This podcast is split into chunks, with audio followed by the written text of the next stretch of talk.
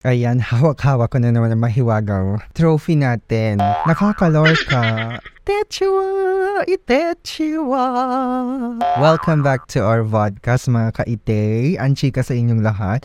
Pag-uusapan natin ang napaka-sensitive na bagay ngayon patungkol sa aking uh, identity. Wow, may pa ganun, may pa-identity. Sa mga kagaya kong Itechua na nakaranas ng ganitong uh, katanungan sa mga kakilala nila, maybe mga co-workers, relatives, or mga friends na talaga naman, uh, discreet-discreet ang peg nila sa harapan ng mga kaibigan nila. Bakla ka ba? Ito yung isa sa mga tanong na talagang ayokong marinig noon.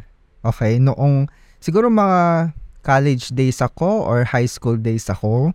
Ayokong marinig yung tanong na yan kasi na, na ano ko, natutrauma ako pag naririnig ko yung tanong na yan from someone na ka-close ko or talagang malapit sa akin. Kasi nga, todo deny ako. Kasi ayoko talagang sagutin ng diretso yung tanong nilang, bakla ka ba? Ang hirap kasi i-explain sarili mo, lalo hindi, hindi ka naman dapat nag explain sa mga taong kakilala mo or ka-close mo. Ang point ko kasi gusto ko sila mismo ang makadiscover kung sino okay. Ayun yung pinakayo ko sa lahat talaga nag explain ako patungkol sa aking uh, identity or kabuhayan, mga bujay-bujay na yan, nakakalor ka.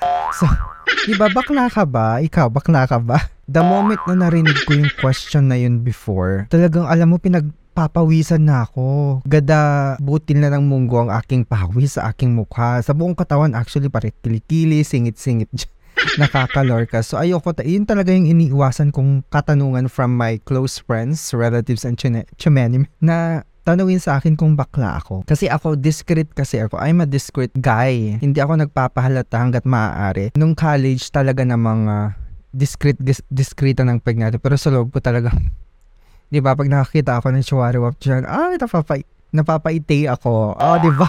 Ayun na nga. And then, as time goes by, may mga nakakila, nakakakilala na sa akin and uh, very close to me. At alam naman nila kung sino ako. So, dinidedma ko na lang yung, uh, yung mga patutsada nila, mga litanya nila minsan na ganite, ganite. Pero sinasakyan ko na lang. Alam ko naman na yun yung gusto nilang iparating sa akin na bakla ako.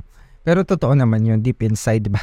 Pero nung nagkaroon na ako ng trabaho and syempre harap-harapan na tayo sa real world talaga naman, bakbakan akong bakbakan sa buhay.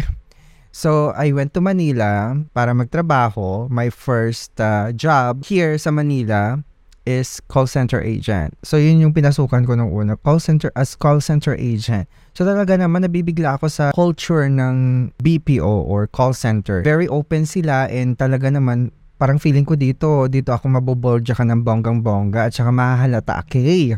So, talaga nung nag-apply-apply ako, talagang discreet discreet ang taye sa interviewer. Pero when I get to the production or training, let's say training, kasi ang pagiging call center agent, eh, kailangan pagdaan mo na yung training. So, syempre, marami ako nakilala and uh, iba't ibang katauhan, may mga Becky, may mga kung ano anik-anik talagang diverse yung culture ng uh, call center industry. Natuwa ako ng very light kasi nga dito parang mabubulgar yung pagka-itecho ako. Hindi, talagang dito mabubus yung aking confidence to share. Ganite ako na Becky ako, ganyan-ganyan. Pala kaibigan din naman ako. Gustong gusto ko talaga yung mga palatawa, yung talagang Gora Bells kung Gora Bells kung saan, at saka yung mga talagang tatawa ka ng tatawa ng bonggang-bongga. Yung parang alam mo talaga, mga Becky-Becky talaga ang ano, ang, ang peg. So gustong gusto kong kasama yung mga ganun. Ayun na, nakilala ko tong mga Becking uh, friends ko and hindi maiiwasan na lumabas yung pagka-Becky mo din, yung totoong ikaw talaga. Doon nilaba, nalabas ko talaga kung, kung sino talaga ako. So tanggap naman nila at hindi sila nagsisi. Di ba? Nagsisi na kasama ako. Expected siguro nila eh straight ako, ganyan-ganyan. Pero when they get to know me, parang mas mapa, mas napamahal pa sila sa akin kasi nga they accepted me for who I am. O oh, may ganon, may ganon talaga. Kasi may mga ibang tao na talagang pag-uusapan kapag chichismisan ka, ay, Becky pala siya, ganyan-ganyan bakla pala siya. Akala ko ano, crush ko pa naman siya. Ganyan. Di ba may mga ganon sa ka-office work mo na talagang pag-uusapan ka, ichichika ka ng bonggang-bong.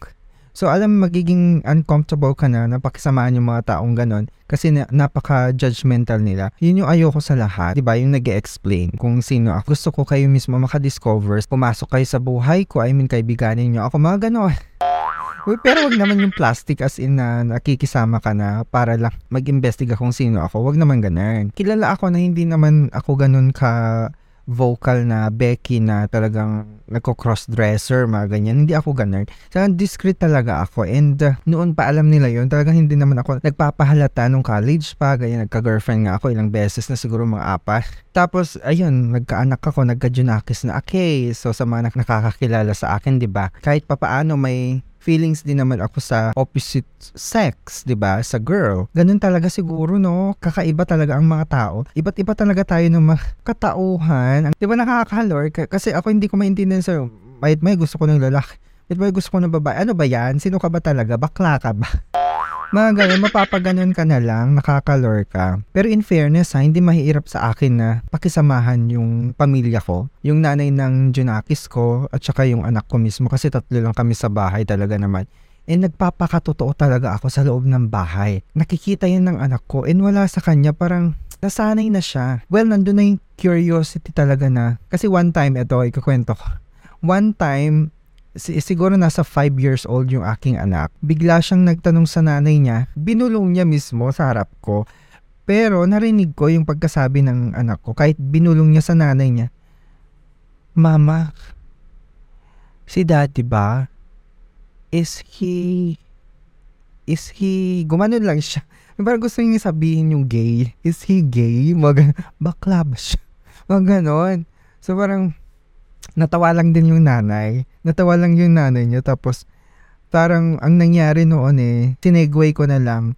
Uh, sige, maglaro na lang tayo, ganyan, ganyan. Parang maganon, sinegway ko na lang yung ano. Kasi ayoko munang malaman niya. Until nung medyo, ano na siya, mas 6 or 7 years old, hindi ako nag-explain sa kanya. Talagang siya mismo nakadiscover. Siguro, siguro sa loob-loob niya, hindi niya lang sinasabi sa akin na gay ako or tinatanong sa akin diretso na gay ako. Pero alam niya sa loob niya 'di ba, nag-gay ako kasi nakikita niya nag-vlog din ako na ganito yung uh, way ng pagbablog ko. Marami akong mga gay linggong sinasabi, makaitetsuhan niya, ganyan-ganyan. So, doon niya siguro nahalata na gay ako. Pero deep inside, alam niya na gay ako kasi ganun ako pumilos or umasta sa harap ng camera. Sabi ko sa kanya, natutuwa ka ba pag ganito ako? Sabi, oo, oh, masaya. Gumano naman siya, gumagano naman yung anak ko. Malaking bagay para sa akin na at least unti-unti natatanggap niya kung sino, kung sino talaga yung tatay niya. Marami pa akong pwedeng ikwento about dyan sa Junakis ko na nakakatuwa, nakakaloka, maloloka ka talaga. Thank you for watching and for listening to my podcast. Don't forget to subscribe to Itechua Vodcast. Maraming maraming salamat. Till our next episode, mga kaitin!